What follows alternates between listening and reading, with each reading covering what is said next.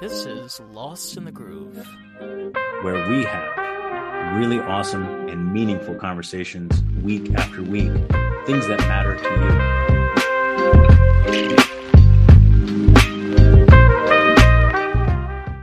A Nokia brick phone. Yeah. Uh, the, Yeah. the brick phone, and then I played so much Snake. oh my god, yes!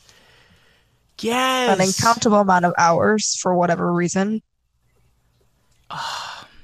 I had my first phone was a Nokia, and then I had a um, uh, that slider phone. What was it called? Um, Sidekick. I had a Oh my Sidekick. God, I- I had a G1, and that was like the cool. I still want one. I still want like a modernized version of it. That would be amazing. Um, uh, I don't know why. I like buttons. That's the thing. I can't just like you know, back in the back in the whatever number pad days. You know, I I, I knew exactly how many times to press a button to get to a letter, and you know I could do the same thing with the keyboard, but I Mhm. can't. nec- I mean, you know, I don't know. Mike, do you remember the good old times? Oh, When you said sidekick, I'm like, dude, I remember I wanted one as a as a teenager. I think I was like 17. Uh, but I think this was um, the maybe a later generation. This, so this must have been 2006 or 2007. Something I like got that. mine in 2010. 2010. That was the second phone I ever had. So the one I'm thinking of, as being that I'm as old as I am, must have been like first generation then. I think so. Damn. Yeah. We're I all wanted it. old. You know, like we're all like young old. We're not like, you know, old old like back in the ye old day, but like we're just at the precipice of like the past and now the future. And with that, Precipice, SAT word right here. Let's go. and with that, we're gonna start. I don't know exactly what we're doing, but we're gonna start something. I think it's gonna be great. I, it's gonna be fine. It's gonna be more than fine. It's gonna be amazing. It's gonna be chill. It's I like the groovy, attitude. man. Yeah. That's pop. so, uh, with with everything that's going on, the first thing that comes to my mind is education. Why is this? So, for me personally, and I've spoken about this on the podcast before, I grew up in a cult. I was dyslexic, and there really was no structure. It was where you're disabled, even though I'm not disabled. I'm 100% a functional human being. But that's how you're labeled. So I didn't really have an education. I had more of a military, religious battle tactic of a type of education. I can't explain it any better, but I'm sure you people can figure it out when you're doing your crossword puzzles. Uh, but that's my experience. And, you know, we have an incredible guest here today to talk about education and what it is on both sides. The educators, the people that are actually in the work doing it, they are teachers in classrooms and working in these different types of programs. So, I'm going to stop talking because this is what I do. Hey, it's so nice to have you here. Can we get a little introduction? We love little introductions. Yes, my name is Yehi, and I'm. You know what? Thank you for you know not trying to say my name first off, and letting me f- say it so that there's no chance of um, confusions. Yes. But I've been an educator for so long. I've been wanting to be a teacher since I was 14, and I consider myself an educator since then because I never stopped tutoring at that from that point. Um, but I was born with cerebral palsy in a country that was that where um, disabled people are not seen as first class citizens, and so uh, my parents, I was lucky enough to for them to bring me here to America and lucky could be subjective at this point in, in, in life and in, in history right now. But anyway, um, but I came to America where um, I wasn't seen so much as my disability, even though I still am, but not in the way that that that it that it was in Korea. And um, I've been a teacher for three years officially, but I've been in the education sec- sector, in tutor, in be, being a tutor and working for Mathnasium and Kumon and and being a substitute teacher and even being an RA in college, just generally handling young people. And I've recently um, quit outside of the classroom, but I got a new job, so I'm here on the other side. But boy, has it been a ride. and um, I got some pretty unique perspectives considering I am a disabled teacher, and I would love to talk about that today. And we look forward to it. I mean, uh, there was there was so much there, and it's it, it truly is a pleasure to have you on. Mhm. Um, at you know, at every stage of life, there's an opportunity to educate, and some of us may not even notice that we're doing so. Um, just trying to trying to help people out along the way. When you said uh, you were lucky enough to to come here, uh, did you notice a difference um, right away from how life was in South Korea compared to when you got here? Absolutely. I was being heavily bullied in Korea with my disability. I so I was in a stroller for a very long time, longer than most children. And um, one thing about one thing that's beautiful and also kind of not so great about Korea is its pride, and they have like kind of a nativist attitude. They they like kind of that unity, but with that comes that um, you're you're sacrificing individuality in a way. Of course, we have Korean fashion; it's all over, it's all over social media and everything like that. But when it comes to social norms, you're expected to follow it. And I know that a lot of people will be like, "Oh, we do that here too," but you'll you'll see It's- a it's difference. different. You know, yeah. Yeah, I can. And so, yeah, Yeah. go ahead. No, I can. I can relate. I can. Uh, you know, we've spoken about this. My dad comes from Morocco, so Morocco is one of those weird countries in the Middle East where it's all about that unity and triumph and advancement. Morocco is is is a very industrial, very upscale Arab country in the Middle East, in that whole Arab district. But that comes with a cost. So in Morocco, yeah, being gay is not such a. You still can get killed for it. You know, there's. You don't necessarily feel that safety net because it doesn't really exist. Right. And me as a um, four or five year old kid still in a stroller. Um, so my parents tried to put me in like a regular school in Korea, but they weren't able to because um, they like administrators and teachers just thought that I wouldn't be able to follow along or that I'd be too much work for the teacher. At that point, I couldn't walk by myself or anything, so they'll have to help me like go to the bathroom. And there's no like special education program within the school or anything like that. So they recommended me to um, to like a special ed school, but the problem with that is when you get there, um, there's the expectations are dirt um, for you to succeed. I don't know how how much of it is anymore. I mean, it's been what last time I, i've been there was I was five years. It's been 21 years. So, but um, in any case, when I got there, um, they tried to teach me the Korean alphabet for like six, eight months when I was very obviously to my parents or anyone who would give me even a second to talk um, when I was capable of more than that. So um, when they realized that there was really no future for me because of the social norms, uh, my, my dad immediately applied to be sponsored here and um, moved us here in 2002. It was right after, it was right after, oh no, yeah, it was kind of right after 9 11 as well. So that was crazy. Um, that's a whole other thing. But um, but when I got here, it's like I had friends. No one's like separating the desks to strand to, to keep me stranded in the middle of the classroom. Like that's crazy. Um, I had a boy have a crush on me, which was like unheard of ever. Things like that. Kids wanted to take so and, and then and then so I don't know how I ended up with a wheelchair. I, where I got that resource. But kids were like lining up to help me um, roll my wheelchair through the school, the campus grounds, and even recess and stuff like that. Like things like that. It was just like mind blowing. I never thought I would ha- even have genuine friends until I don't know. So, um, and and and teachers gave me a chance to to show myself and my capabilities.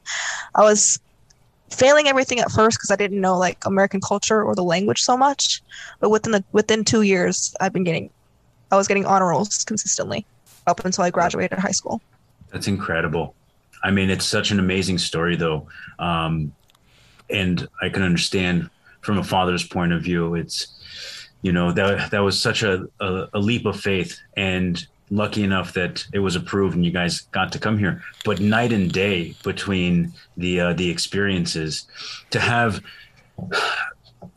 a, a little more of a, a, a, normal environment to be able to grow and feel comfortable to grow. But uh, you said something that uh, that struck me, and um, and I suppose it's not uncommon, but you had said whenever anybody gave me uh, a moment or an opportunity to listen to what I had to say so that they can understand like you were capable of so much more than what their expectations were. Yeah. And um and it was crazy because my parents didn't just like bring me here out of the blue. They were preparing. I mean, I mean the whole oh, okay. um, work fees, work, work sponsorship process takes a while and so during that time um, my parents put me in like to in english classes so that i'll start off with something but um, just to prove my capabilities and like point that out like i was in an english class full of 13 year olds and i was like four and kids were mad at me for that um, i've taken an aptitude test and um, I remember doing well, very well. I don't necessarily know what it was for. I think it was for like IQ or creativity or both. But um, the evaluators would tell them, tell my parents or tell my mom specifically that I was very smart, very bright. And there was one mom in particular, I don't know who it was exactly, but I, I still remember to, to this day. It's seared in my brain. Like, she was like, that, that, that test must have been wrong or false or, or like, there's no way that she could do better than my kid. Wow. And hearing that as a very small child really made an impression of like, I really have no future here. And even as a kid, I, I felt that. Um, so to me, this was in Korea. Yeah. Is is this happened right, in South, South Korea? Korea? Okay, a developed so, country. So they noticed how intelligent you were and how capable you were. They just felt like the amount of work to be able to uh, integrate you into a classroom they felt was problematic for them. Was it was that is that right. what, what it was? I think it was kind of both. There were assumptions for those who, you know, not everyone is there at that moment, but it's like there's assumptions of, like, oh, a four year old kid still in a stroller that might, might that they assumed that I was mentally incapable. But also there was that, you know, those who realized that I have some um, potential at the very least, yes, it would take a lot from the teachers. So there was a, there was a lot of both. I understand. Wow. Yeah. wow is right, Dave. No, it's quite I an mean, incredible it, story. It is, and it's just we've spoken about this before. We we tend to have this idea in America where it's so bad, it's no way possible it's happening anywhere else. Yeah, I, I'm going to give you a great example. I lived in a socialist country for four years. It's called Israel. There's a lot of things that we have here that we take for granted you cannot have there because it goes against the conduct and the rules of those countries.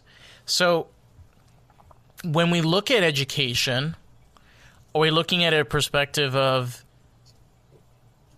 like you mentioned, where they don't want to work on it or they don't have the right resources or they have no desire to do so. Right. Where does the balance yes. start? Exactly. That's the question. I have no idea, but I mean, I would like to. I would like to know how things are now. Um, I'm, I'm not quite um, I don't have faith that it's like even nearly as I'm going to put nice in quotation marks as here. but um, for example, like the equivalent of the ADA didn't come about until like 2005, and it's not even even well enforced. Um, you, people with you- disabilities are not. Can, Yes. can you can you tell us what ADA is, and for the listeners, and for and for us to uh, just understand really quick, please? Um, ADA means America's Americans with Disabilities Act, Got and um, so you know you can't discriminate with for those with the disability, and you have to give some kind of accommodations, especially in like a school setting. Um, but something like that didn't come about until well into the 2000s, and by then I'm already 10, Yeah, and um, and that just means also it's not going to be well enforced if it's brand new like that. right. It wasn't. But in any was- case, it wasn't well Yeah. enforced. I mean, I told you, like I Right. I grew up in the early 2000s, and even when this act existed, in my cult, if you had autism, you had dyslexia, you had any type of learning dis- disabilities, you were the same. So I was put in the same schools as kids that were autistic. I'm not talking about like at the beginning of the spectrum. I'm talking about people that are already far advanced. Right. Yeah. And that's where I was at too. Um, That's and that's kind of what I was curious about. So, like when you got here, um, did you try some of the programs that were available? Uh, did you find those to be useful? Um, did you find things that could have been improved? Did they eventually get improved? um, I was actually just with uh, just in a classroom full of everyday, you know, quote unquote normal or on level, whatever you want to call it, students. And I was doing fairly well. I had a huge learning curve, um, which I came here around second grade and she was not a great teacher, but I still made it out. but um, it took me no time to learn, you know, grammar and stuff like that. I remember one day it was it was like one of my first few weeks of being in second grade. I, I kind of got in in the middle of it and I totally failed A states and capitals quiz.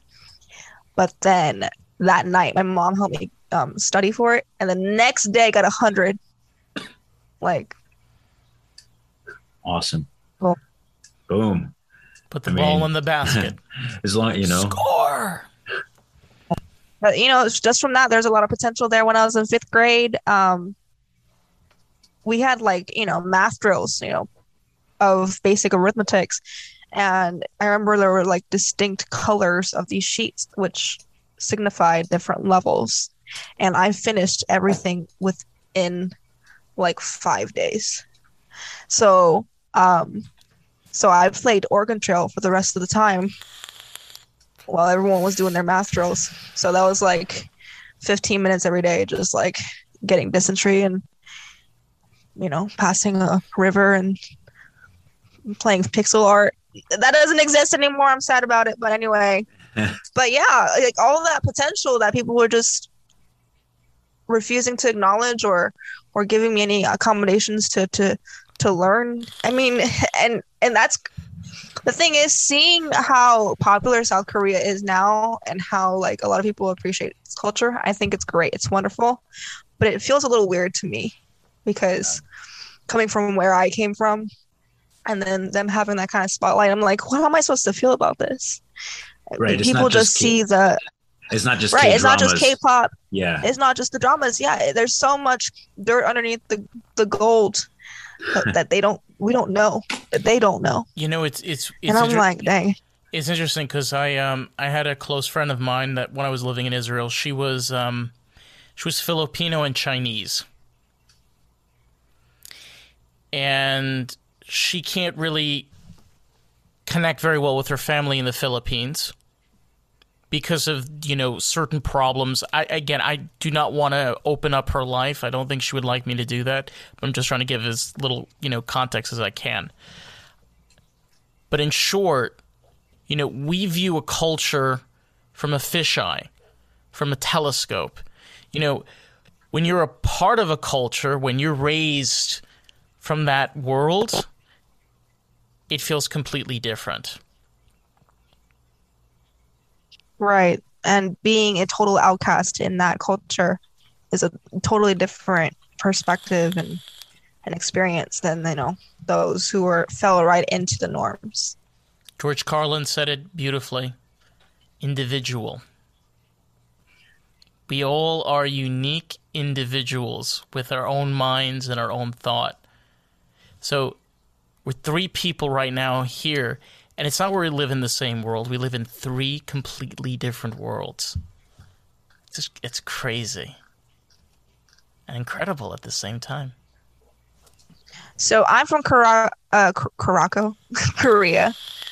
Um, and you said you're from Morocco, David? Um, Or my Israel. family's from Casablanca, Morocco. Okay. So, Mike, where are you from? Um, so father's from Cairo, mother is from Syria, and um, I was born in Syria. Wow. Yeah. That just gave me chills on its own, just because Why is that? recent events. Oh, I mean, I don't know. Yeah.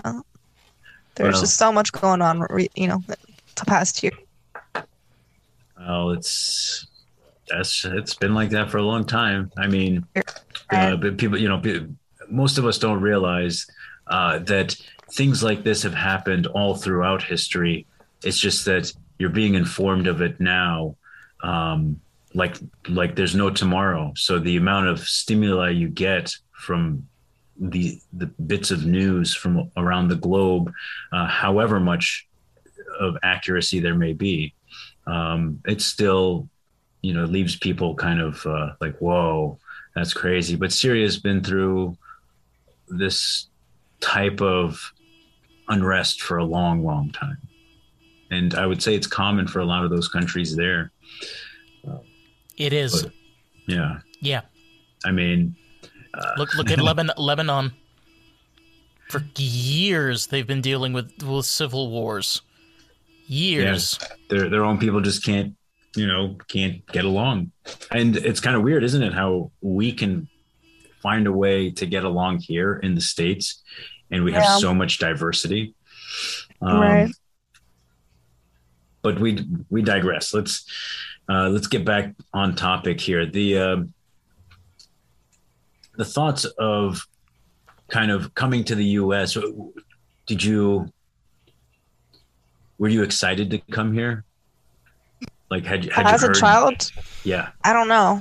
It was just a lot because it was, you know, it wasn't all of a sudden, but it was because no matter what, I'm leaving my entire family behind. It was just my parents and me.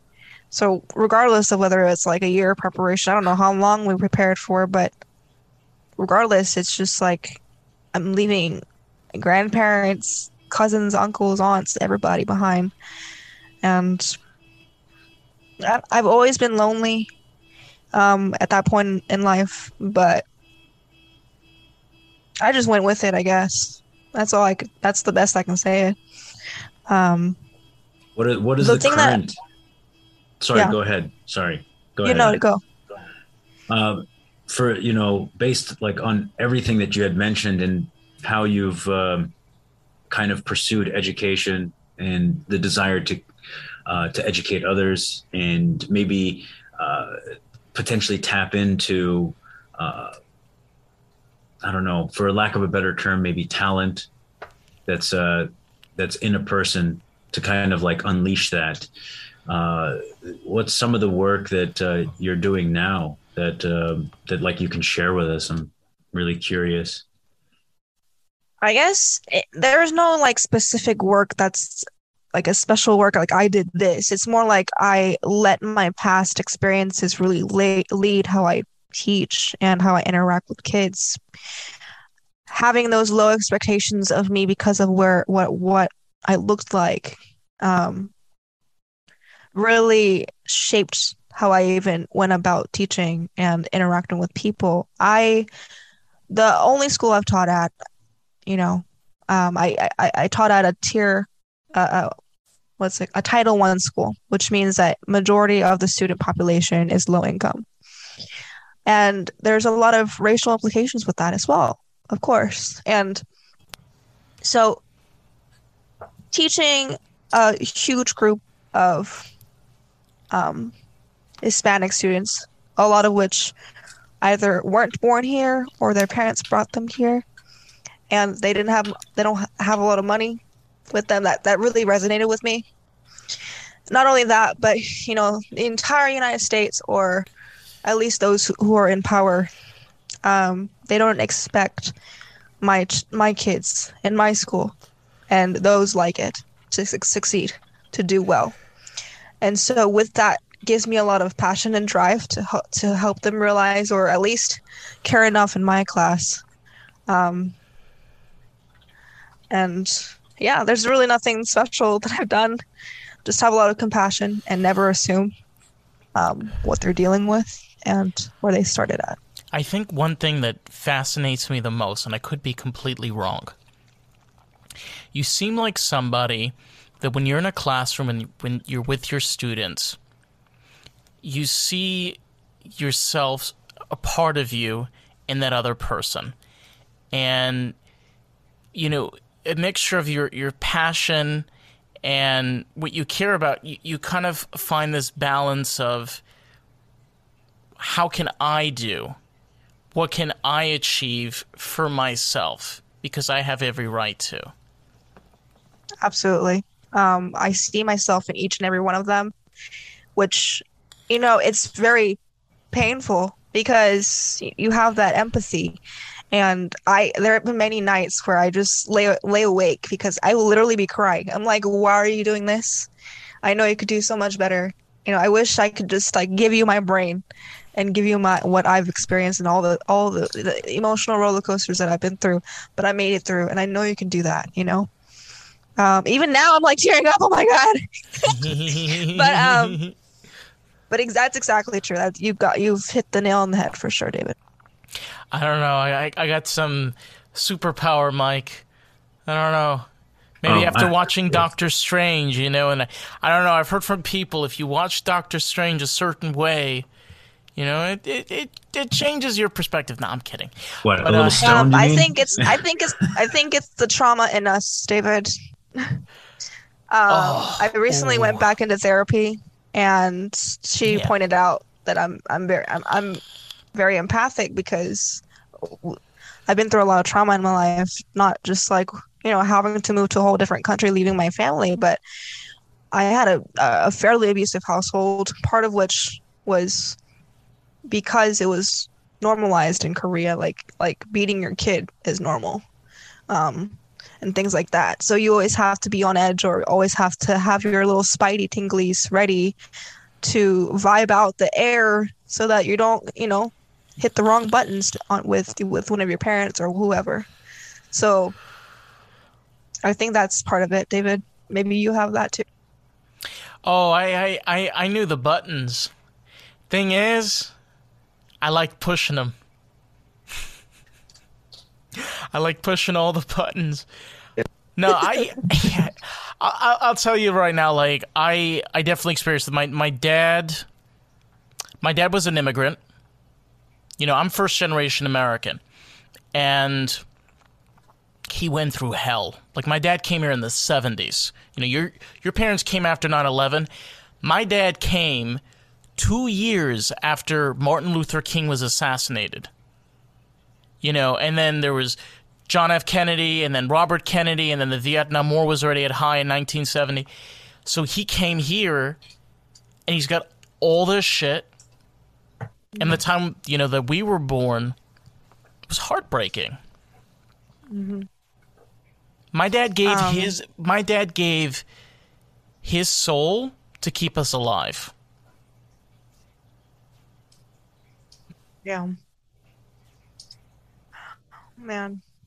And that's, you know, we carry that burden with us, like the children of immigrants. And that is a lot of pressure.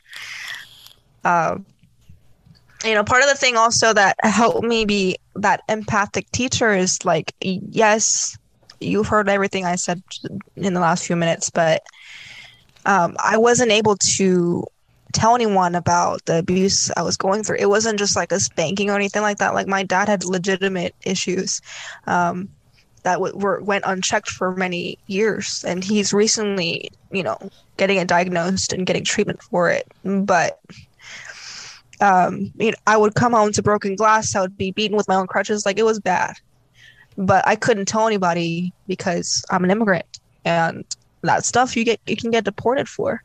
And in fact, um, you know, although I came in the United States legally, which is great, it actually helps out later on when you're trying to get things together.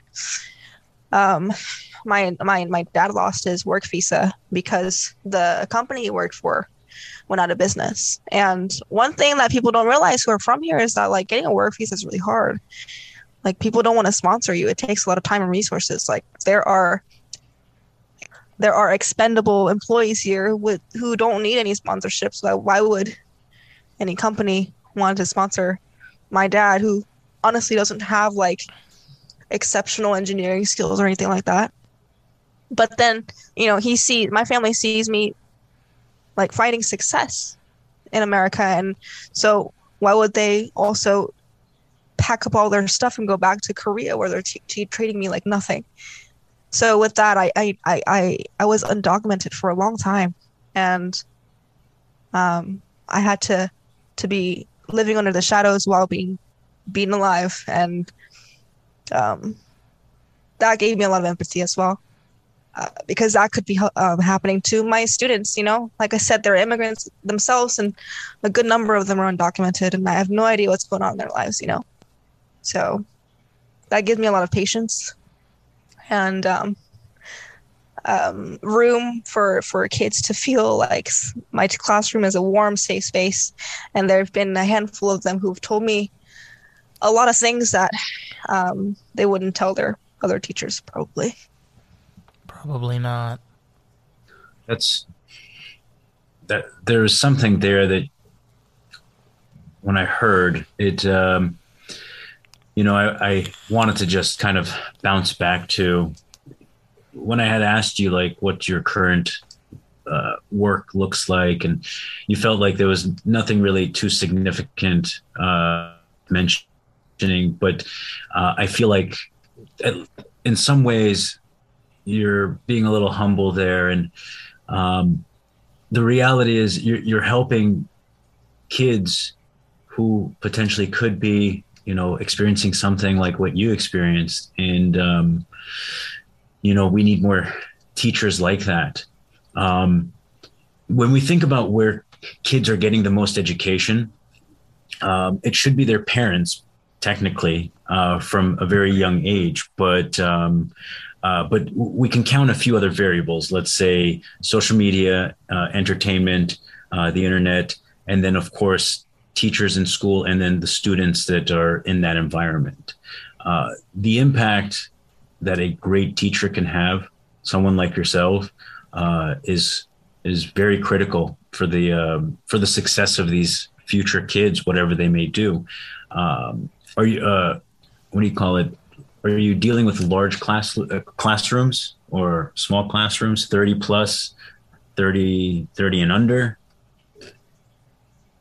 Yeah so i was most of my classrooms were about 25 maybe a little less sometimes depending on um, what classroom it is. So a special thing that i was offered starting um, hybrid year actually so 2020 to 2021 uh, my admin, my leadership team, my bosses uh, kind of felt that I have this unlimited patience. And so um, they gave me students who were recommended for block math, meaning like two sections worth every single day. So I see them for an hour and a half every day compared to just like an hour or, or like 50 minutes or whatever. And I found a lot of success with them actually. Um, so just my second year of teaching, during hybrid year, that same class that was supposed to be like a specialty class labeled at, as at risk and low performing, um, I was able to get 92% of them to pass the state exam. Um, with all the COVID restrictions, everyone separated and everything like that. And I'm very proud of that um, percentage. And then I was able to get my rest of my students, the quote unquote on, on level, to be about, I think, 72 or 76% passing, which is which put me at number three out of my entire team of Algebra One's uh, colleagues. I was the I was the newest teacher there, so there was there's obviously some um some advantages to having this much like empathy and and the kids knowing that but it takes a a, a, a lot. It, it takes a big mental toll um for me to to expend like that much energy to each student and um you know and then this past year i left the classroom and i really do kind of feel bad about it but right now, the state of education in America is kind of um, on fire, and that's Crappy. like an understatement. Crappy. An understatement. Well, I left not because of the students. So what happened? And I know that you guys have like watched my TikTok videos or whatever, but I'm on crutches, and um, the day I left, my students pushed me in my classroom. I didn't fall because I was holding onto the door frame, but you know how like whenever you're at a concert concert and like the barricade and like you know people pushing it, that it was kind of like that. right. Um, and all the kids are like bigger than me, and in that specific class, they're all boys, except for like three kids. Um, So- the, the so girls why were they pushing pushing? but why were they pushing? well, so it was it was one of those classes that was like two sections long, and um, part of my classroom management is so that I don't have to like write passes all freaking class. I let them go use the restroom in between the two classes, in during like that that passing period, so that you know no one has to ask me and I don't have to spend time writing passes. I can use that time to help kids. Well, the day that I left, um, I had already we the team had already finished um, teaching all that content, and it was it came time to review for the state exam, and um, and so it was going to be an easy notes day. It was going to just be like, okay, just in case if you forgot how to do all the math stuff that I taught you this year, here are some emergency tricks and emergency stuff because they can they can use this online calculator, which I can't believe like I never got that, but whatever. They can use this Desmos calculator on online, and there's a bunch of stuff you can do on it that could get you to at least pass. But the notes we're gonna we're gonna take maybe ten to fifteen minutes tops. But I told them if you can't even let me go through these these four problem notes within the first class period, which is 50 minutes long, I'm not letting you use get go to the restroom during the, the passing period. You're gonna have to um, ask me individually when you're working. They didn't let me do that. They the kids were like one of them decided to steal another kid's AirPods, and that became a whole huge deal.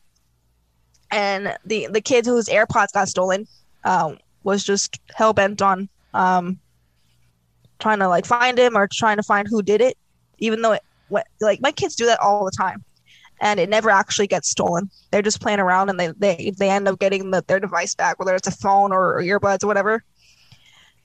But no, it was all class, and they didn't let me teach that one notes page with four problems on it, where they all, all they had to do was put it in the calculator. So Yeah. I, I put my foot down. I was I was I I meant what I said, and I said you're gonna have to ask me during class when you're productive. So I stood at the door frame. I was like, "You're not going. Have a seat." That sounds fair. Yeah. It's not. I, I didn't say you can't go ever. I don't like controlling people's bladders. I'm like 26. I'm not. I don't have that power trip going. I don't, bro. You know, like I'd rather let you go right now, honestly. Yeah, when you. But- Th- that's by the way my favorite my favorite scare to kids. Oh, if you ever want a kid to be you know obedient, you say, "Look, I'm an adult right now. If my bladder says let's go, it's gonna make me go. Do you understand Yeah. this, son?" Like I, I don't have that power trip to be like, oh my god, it's like I. I like to see kids suffer. Like that's not me. I don't know if that's No, any teacher, but not. regardless, that's not me. And but they they didn't want to have it, and it was passing period. I was at the door. The kids they pushed their bodies against mine, and I was like, holy crap. But my thought process was once my boss hears about this, like once I tell him, which he did come in my class after that, like of course he'll figure it out. Like he'll give consequences. He'll give discipline. Okay. And my boss came in, I laid it out in front of them even, I told them what happened in front of their faces. The couple kids who I spe- specified their names, like they even looked back at him to see if something would happen, if any consequences would be given, and there was nothing. So, um, when I had a meeting with him after that class period, there was no, there was no, "Are you okay? What can I do?" It was, "You should have let them go to the bathroom." Wow. It Did he hear you? was Did he hear you out as to like the scenario, how the how it all played out? yes. He Yeah. heard you out. Okay. Right. Like in class. And and and, and in class I told him and the whole class like what happened and and and when we had that meeting afterwards I was like as as, as far as what happened like that whole bathroom situation. That's and at that point he was like you should Wow. That's crazy. um and then he started to ask me like amateur questions like have you ever tried talking to the kids in the hallway have you ever tried using a timer like at that point you know that they're not listening to me they don't they, when i ask them to go outside when i go ask them to go in the hallway they tell they literally tell me no literally tell me no they're not going to listen to a timer they haven't been um when that one kid whose AirPods got stolen, when he was, you know, cutting up in class, like walking around, like putting his arm around kids and stuff like that, their necks and heads to be funny and like, oh, where are my AirPods? I tried to get the campus security. I called the emergency number because that's partially what it's for. No one's, no one answered it. That phone was to my ear for 30 seconds. No one was on the other side. It was just crazy. It was none of that should have happened.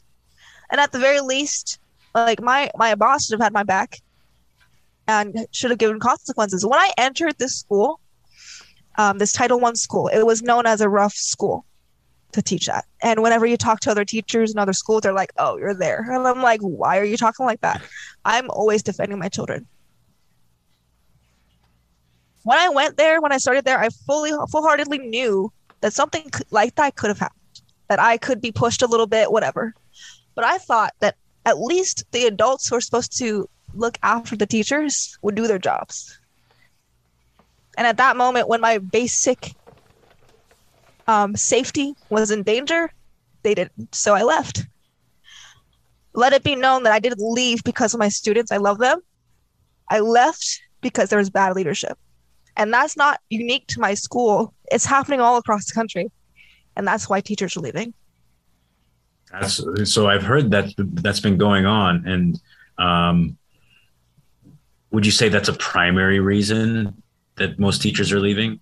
I, I've heard some of the things. The shootings have been some reasons that people, uh, some you- teachers have you- said, and well, you've heard what's going on now with in, with Ohio. I just recently watched this. So they're planning on passing a law in Ohio that all principals, vice principals, and I think like deans of the schools are required to have like carry-ons, like guns for protection. And there's like also requirements, like all schools are required to have like an emergency line within the school. Like she was mentioning, where you can call in, but there has to be somebody that has to answer. You know what I see? And Yeah. just by just by the way that I was raised, education is not about growing our communities. It's not growing about our societies. It's about a bunch of people that are so bored out of their fucking mind. They're like, "Hey, I could be a principal, make 60k, buy my wife some jewelry, and every kiss begins with K." You know, one of those places. And you know, That's- I'm gonna disagree with you up there. There are some, you know, I think most, I think most administrators, most leadership uh, members in education, or at least in, in schools, I don't know about way up, way high up within like Texas Education Agency or or higher up than that, like federally. But I think a lot of you know principals start off with great great great intentions, and some of them still do have great intentions. Like I I know a couple who are just stand up principals and I still talk to them this to this day for for guidance and advice.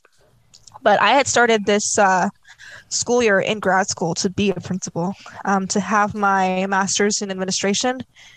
But after that, uh, after that first semester, I felt it coming. I felt things getting worse towards the end of first semester. I was like, there's no way. I, I can't keep going with this program with how I feel about like just generally things. Um, so I quit despite having a 4.0 the first semester, and I probably could have made it, but um, with the way that my heart works, with my job, um, I would be signing up to kill myself. Not, not necessarily like literally physically, but it's just like it would be such a toll that is not worth like mentally money or anything. Well, I- I I mean, there's got to be a there's got to be uh other ways to uh, to earn. You have it sounds like you have a very special skill and service you can offer uh, the public, and uh, like private private teaching maybe. Yeah, and um, my new job, you know, it's online teaching, but it's like a, at a startup. So it's growing fast, but it's still in like the, the early stages. So it'll allow me to grow fast in a short amount of time. So I'm very excited to see where that would go. Um, but still, I, I can't say that I'm not sad about how things went. You know, I was very excited to to start and finish my administrative program. But What um, uh, what was your know. dreams? What was your dream school to be the principal of? Did you have you ever thought of that? no, not really. And I don't Okay. think I don't think that's a really good mindset to go in. Okay. because usually the dream school the dream school is a school that's quote unquote easy to like manage and usually those are richer schools with more resources and i don't care about those honestly i mean i do but i don't like it's not I, I can't relate to those kids like i do to those I- who I are having a hard time Somebody was telling me this. Uh, somebody I know, I don't know personally. It's a friend of my brother's. Um, he posted something a while ago on Facebook where in Sweden they started this new education program. Basically, where everyone in Sweden, no matter if you're rich or poor, whatever, whoever you are, you're all part of this program. And they basically, it's kind of like a resume. It's basically, when kids go there, they have to like give over like a resume of themselves, and then based on that, they fit them into different types of classes. So it's like it's like kind of like a community school, solely based around the kids. So they're the main focus. Hmm. would that work here i mean probably I mean, Probably. but Maybe I don't know. I have no idea. I have no idea, but I do know that things need to change. And one thing I feel like okay. So here's the thing: like the kids weren't in regular school for like two years. That's part, that's like the big one of the big reasons why we're having these issues because kids don't know how to like socialize like they did before. They don't. They didn't learn those skills. They, two years is a lot. Is a lot of. Oh, sorry. Two years is a long time for kids and their like mental development. And um, so you know, I taught ninth graders, so they were acting like seventh graders, um, and I I felt it for sure. And that's one grade level I told myself I would never teach. And um, but anyway, so with that said, I feel like schools need more personnel. They need more people helping out, like more teachers, and not only that, but I feel like they need to focus on social emotional learning more right now than content, meaning that like a lot of the kids are again not socialized like they are used to being, but they're traumatized by being isolated for two years. And then, then we have all these things going on right now. We got Roe v. Wade being overturned. We have um, like shootings and like there are so many events that are just so traumatizing and they're being desensitized by. We need more counselors who actually counsel. We need more behavioral specialists, behavioral therapists. But um, I think one of my teacher I- friends said it. You know, I can agree. Yes.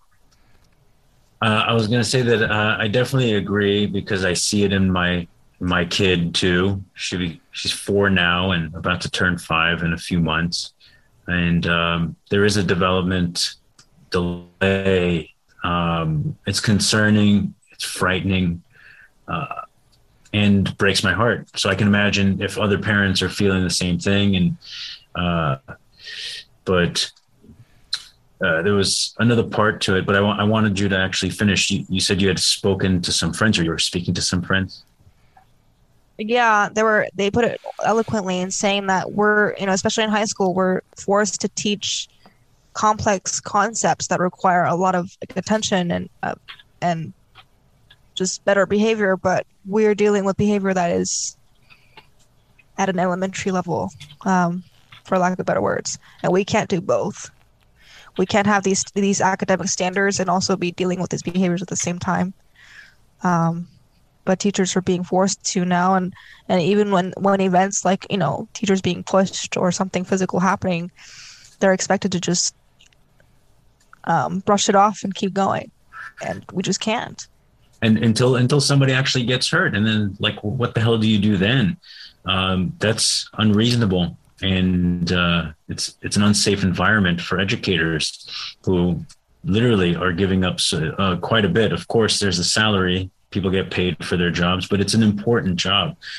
There was an aspect of what you had said that i was reflecting on as you continued to speak and um, the fact that uh, uh, emotional emotional growth is something that should be focused on more rather than uh, the traditional tools of measurement, like how they're passing tests, whether or not they're learning the content and retaining the content. Uh, but I feel like it's a that's the fundamental one of the fundamental problems of the education system is like they've development they develop this tool for measuring how a child should be progressing in some of these, I guess, basic areas. Uh, but it's two dimensional. I feel like there's there's a lot more that is being skipped. Uh, perhaps maybe back when this was developed, uh, they weren't really considering these other things like emotional growth. That's that's your parents' job. That's not that's not school. That's not public school should be doing that. I mean, we we've kind of touched on this. I actually knew somebody that was raised like this. Uh, she was raised on like literally kind of like a commune. Like her parents were hippies, and her education was they used to take the kids out and they used to have this personal little garden. And all the kids would grow whatever fruits and vegetables they wanted. And then they were put on a uh, curriculum throughout the day of like when to go take care of the plant, you know, make sure everything was taken you know, taken care of. It had the right sunlight, it had the right water. And that was part of their program. And she said that she developed two skills very early on. One was compassion, and the other one was empathy. By them, like, doing these things of like creating a garden or maybe weaving a basket or doing clay pottery, they're creating a unity with these kids so they're they're feeling they're seeing they're doing they're seeing reaction they're seeing all of these things what is math all about what is and you know that's yeah yeah i do realize that and I, I i love that you mentioned that and that's why like the way that i teach um and that's why i love teaching algebra and i i know a lot of people think there's nothing that like what does that have to do with the real world one of my biggest strengths and specialties is relating math to the real world. Um, that relevancy is super important to me. Um, part of it because because of math, I was able to part that was part of the reason why I was able to get out of that low income like immigrant kind of headspace or or status to um, kind of focusing on budgeting and like and like compound interest early those things I learned in algebra one and algebra two. And you know, now I have like a retirement account and like a bit of a savings account and stuff like that. And I think that's amazing to me. And, I, and because I have that, that experience, that's also part of my drivers of, of why I love teaching math. And I, I, I teach with that lens in mind. Um, I teach from the perspective of data analysis and like basic uh, financial literacy. And kids really enjoy that. But the problem that I have faced doing that is not with the students, but with admin. Um, my, my boss came in one time and we were do- doing this great project. And it wasn't even a project, it was like a, a, a an assignment that was going to go over like a day or two. And it was about buying cars. Um, we are doing exponential functions pretty soon. And I introduced car buying because that's all exponential functions, that's all interest. And, you know, how the car value you see in a, in a commercial is not what you're going to end up paying, especially if you're going to pay it for a longer time. And um, these are things that a lot of kids are not taught in school, but especially when you're low income and you're disadvantaged, like you're more likely to mess up in that area and be more taken advantage of and be more ripped off. But when my boss came in, he was like, "Why are you not doing the, the same what uh, what your team is doing? This isn't in the calendar. This isn't the objective." And I'm like, "Are you kidding me right now? Are you serious?" Man, I couldn't. I can't be more glad to be out of there. Honestly, um, I know I, that I was doing a service to my kids, and that's what was what was what mattered to me. I can't. I, I I can't agree with you more. I am a proud owner of a car that has zero APR payments. Yes, they are high, but I paid for my car exactly twenty two thousand six hundred and eighty three dollars. Do you know how much I'm paying for my car? $22,683. Absolutely. And you know what? You know, um, not only as like an immigrant kid, but like being 4'11 and a girl who looks like me, especially though, like I love to wear pink and like dogs and stuff. Like going into a car um, dealership, they think they have things in the bag. They think they'll rip me off the house, right? No, I left with what I what I was gonna pay for. They tried to rip me off. I walked out with my crutches too. I walked out, and they came after me. I was like, "That's right. wow. I'm not doing this." I was uh, wearing yeah. a pink that, that skirt must... with Dalmatians on my top. Okay. That must have been so weird if, like, you know, you had the news channel 11 just driving by and they're like, oh my God. And they just come out of there, you know? And you're there on television being like, "Yeah, I walked out." They were ripping me off, and they're like, "Whoa," you know. But yeah, that's, the thing is, like, that's a huge story. Is that I should have been on the news. That'd be. Yeah.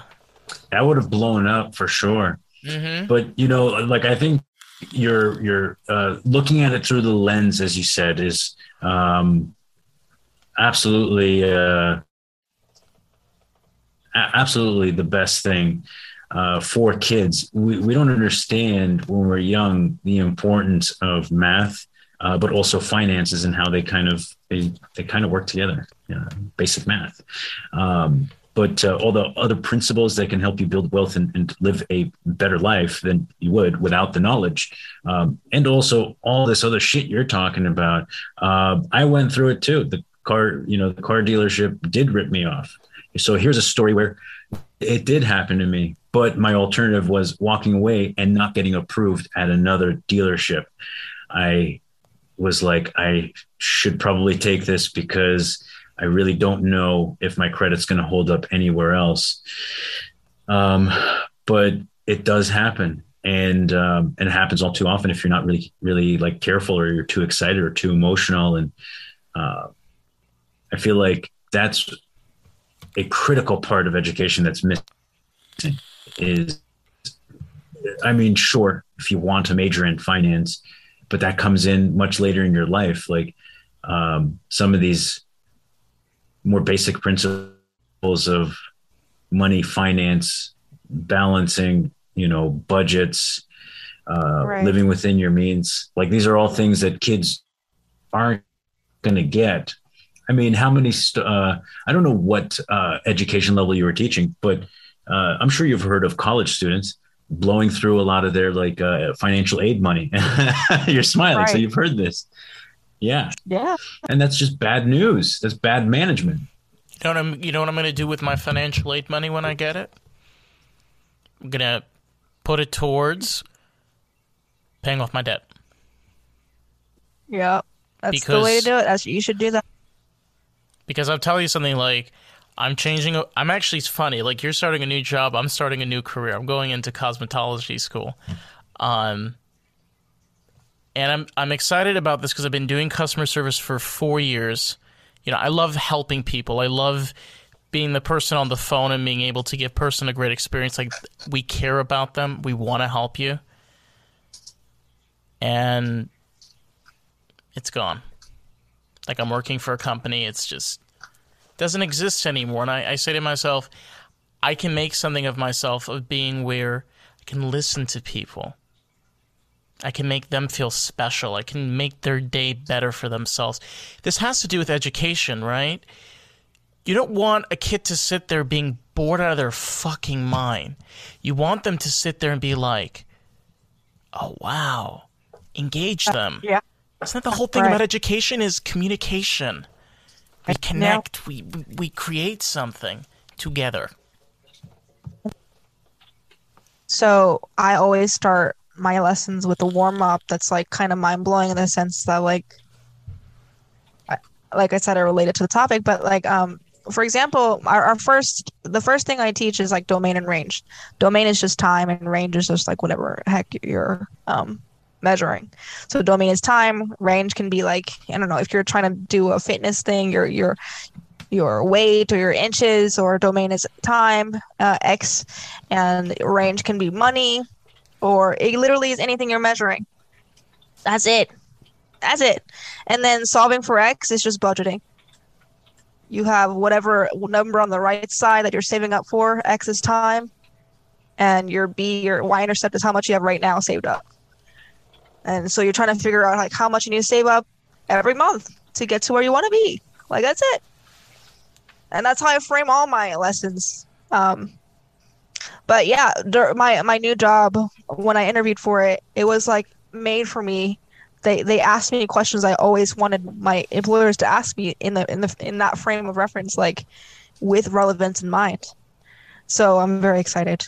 Um, but it was just so heartbreaking whenever my boss came in my classroom and he was telling me like uh, I was doing this great project, but then he was telling me like I wasn't matching with anything else that everybody else was doing. That was very disheartening. Um, that just tells me you don't actually care. So Oh, they just care about the numbers, right? It's like do it by the metrics that we have been given by the district or county, and um, and just make sure they retain it and pass their tests. So the next year, absolutely, yeah. Um, and we're at a time where like caring about the actual students is more important than ever before. We're at a time where where they're just not numbers anymore. We can't we can't treat them that way. Like even more so now because of all the the the issues we've had with COVID and what they're dealing with. So I don't know where things are going right now. It doesn't look very great. Um, I'm going to try my best to do the best I can to affect what to affect what I can, but but in any case, I don't know. The world is changing. You, it's funny because we, we talked about Roe v. Wade on, on the last podcast, and we were talking about it being overturned, and unfortunately, it was. But you, you know what? that's so dumb. But you know what? You know why I was angry? I wasn't angry because Joe, um, Roe v. Wade was overturned. I was angry because nobody was talking about the education. Nobody was talking about the education for women. I'm like, are, are you kidding me? What is this? 1953? Like, come on. What what is taking so long? Nobody's getting the Right? message. It's I just mean, so much resistance, man. too much. Just what do you call them? Altacockers? Altacockers. Altacockers. white old Jew, white old Ju- I'm Jewish, so I can be racist towards my own people. Um, white old Jews, white old Jews are called Altacockers in Yiddish. I'm That's not what I saying- come call to- them, Come to think of it, come to think of it, I think I may have I may have heard that term before, either in a movie or something. Is it something that's actually said? You'd be surprised. David. Yes. Okay. I'm sorry. This is a, my weird moment with my weird culture. We're all good. It's all good. As long as I'm not saying it, it's all good. No, you could say it. I give you full permission. No, I, as a I- Jew, give her permission to say it. No. But Forget anyway, about, forget about it. forget about it. Get out of Forget here. about forget about it. But Bad uh, I mean, idea. Oof. Well, this has been an absolutely incredible conversation, Mike. Tell me. yeah, I know. Did y'all find me? It was just so random. I have a thing on Matchmaker, which is where I want genuine people on here. I want people Right. that are passionate. They want to share their stories. We've had re- some really cool people here, Mike, from Matchmaker. It's been, it's been like a whirlwind. And then I looked at your profile and I was like, "It's perfect." I told this to Mike the last time. I'm like, anybody that has a profile that has a like a biography that's six chapters Yeah. long, which I'm going to tell you right now, there's a lot of them. I'm like, I'm out of There's a lot of them. I'm out of here. And I love it. Like I've had a few Yeah. people like yours. It's just sweet. Professionals and everything. They're Oh my god. Yeah. Bu- business mogul, realtor, to find, too. coach, yeah, yeah, yeah, yeah. Cryptocurrencies. Yeah, that's how you market yourself. People, people are ramble too much. You need, you need, you need a three, Focus. maybe three sentences. Focus. Focus. This is see, we do society and culture, right? I, okay, we did Star Trek, okay? Don't blame us, all right? We had our moment. But in general, we talk about society and culture. Fan Wait, I'm not interested in finding people that have a bajillion titles. What we're looking for is simple. What exactly do you do? And what exactly can you offer? Again, we've made this very clear before in the past. Financial wise, we'll see what happens in the future. But that's not the point of having this. Capiche? Yeah. Oh, For sure. Well, I you agree. know- You know, like, like there's all these people on um, on Matchmaker, and it's an it's an interesting platform. But when you see those types of profiles, I just see it like my initial thought is uh, maybe you're really eager to to get these interviews. What like why? Why do you want to get in front of this camera so bad? And like you don't care who the channel is or what they're going to be talking about. You're just I get a lot of DMs uh, through Matchmaker too, and it's kind of some of it is ridiculous. It's cut and paste. I don't th- I don't even think they're even curious about what we're talking about. Yeah. Um, and you know, I understand like you have like a basic pitch, but change it up a little bit. Like, come on now. Uh, I do that, you know, and I read, I read what the podcast is about, and then I, I and I, I tailor fit my my pitch with it. That's basic one on one. What the heck? It's working. Yeah. Our podcast is plain and simple. Two stone dudes, fun conversation. You could bring your could bring your own food. Yeah. Be my guest. And that's it. And that's the beauty of, you know, uh, Zoom Zoom meetings. Yeah. We can, Yeah. we- Zoom. you know, three, four, five people. You can bring your own weed. Ooh. No weed here. Yeah. I'm gonna make that clear. That, that's cool. I'm, I don't I don't do that. no, that's fine. Yeah, it's cute, but I just want to because I know like some of my students like listen to me. I'm like, no, I'm I literally do not. Please do Yeah. not. We're Nope. not uh we're we're not promoters. We're not, you know, it's like I said again, Society we're and individuals. culture. That's what we do. I mean, we just happen we just happen to Right. smoke weed. That's it. Yeah, that's it. That's all it is. a time where it's a where it's a great time to to do so. It's, it's uh, legalization is on the horizon. But if it's right for you, Yeah. if it's something that you want to do, again, I'm making this clear.